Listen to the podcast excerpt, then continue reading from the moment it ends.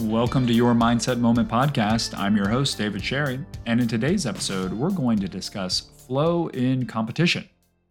If you've been following our series this week, you know that we've been exploring the concept of flow and its impact on athletic performance.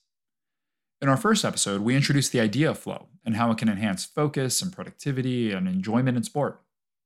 In our second in- episode, we discussed how to achieve flow during training sessions by setting clear goals, creating challenges, and just finding that right balance of skill and challenge.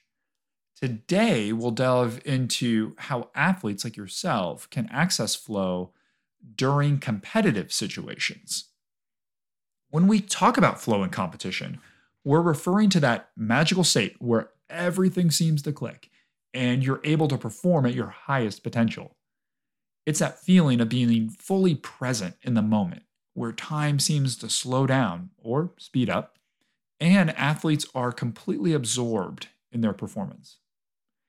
However, achieving flow in competition can be challenging due to increased pressure, increased distractions, and the desire to outperform others.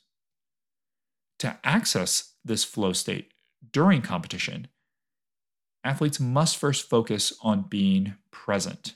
This means letting go of past performances, even if they just happened, or future outcomes, and immersing themselves in the present moment by directing the attention to the task at hand and eliminating the distractions around them. Athletes can enhance their chances of entering the flow state.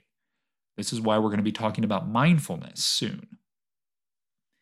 Managing pressure is another key aspect of experiencing flow in competition. Pressure can often lead to anxiety and self doubt, which can hinder performance. Athletes can overcome this by reframing pressure as a positive challenge rather than a threat.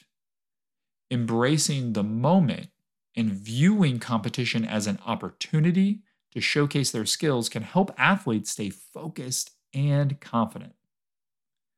All right, so now here are three strategies that can help you stay in the flow, in that flow state during high stakes competitions. All right, so number one, visualization is a powerful tool. By mentally rehearsing their performance beforehand, athletes, again, like yourself, can familiarize themselves with the competition environment and build confidence, the confidence that's needed to enter the flow state. By visualizing each step, really from warm up to executing their techniques flawlessly to successfully, let's say, winning the race. You should be doing that.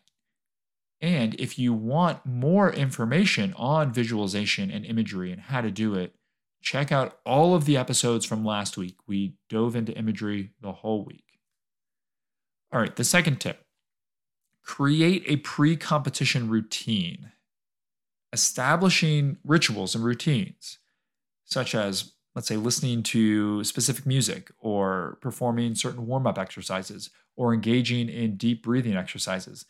These things can signal the mind and the body that it's time to perform.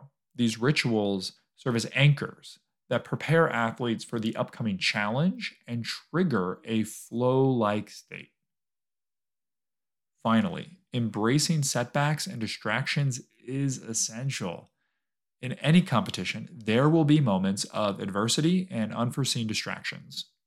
Athletes who can quickly adapt, refocus, and let go of those negative experiences and block out those distractions will be better equipped to regain the flow state if they have fallen out of it.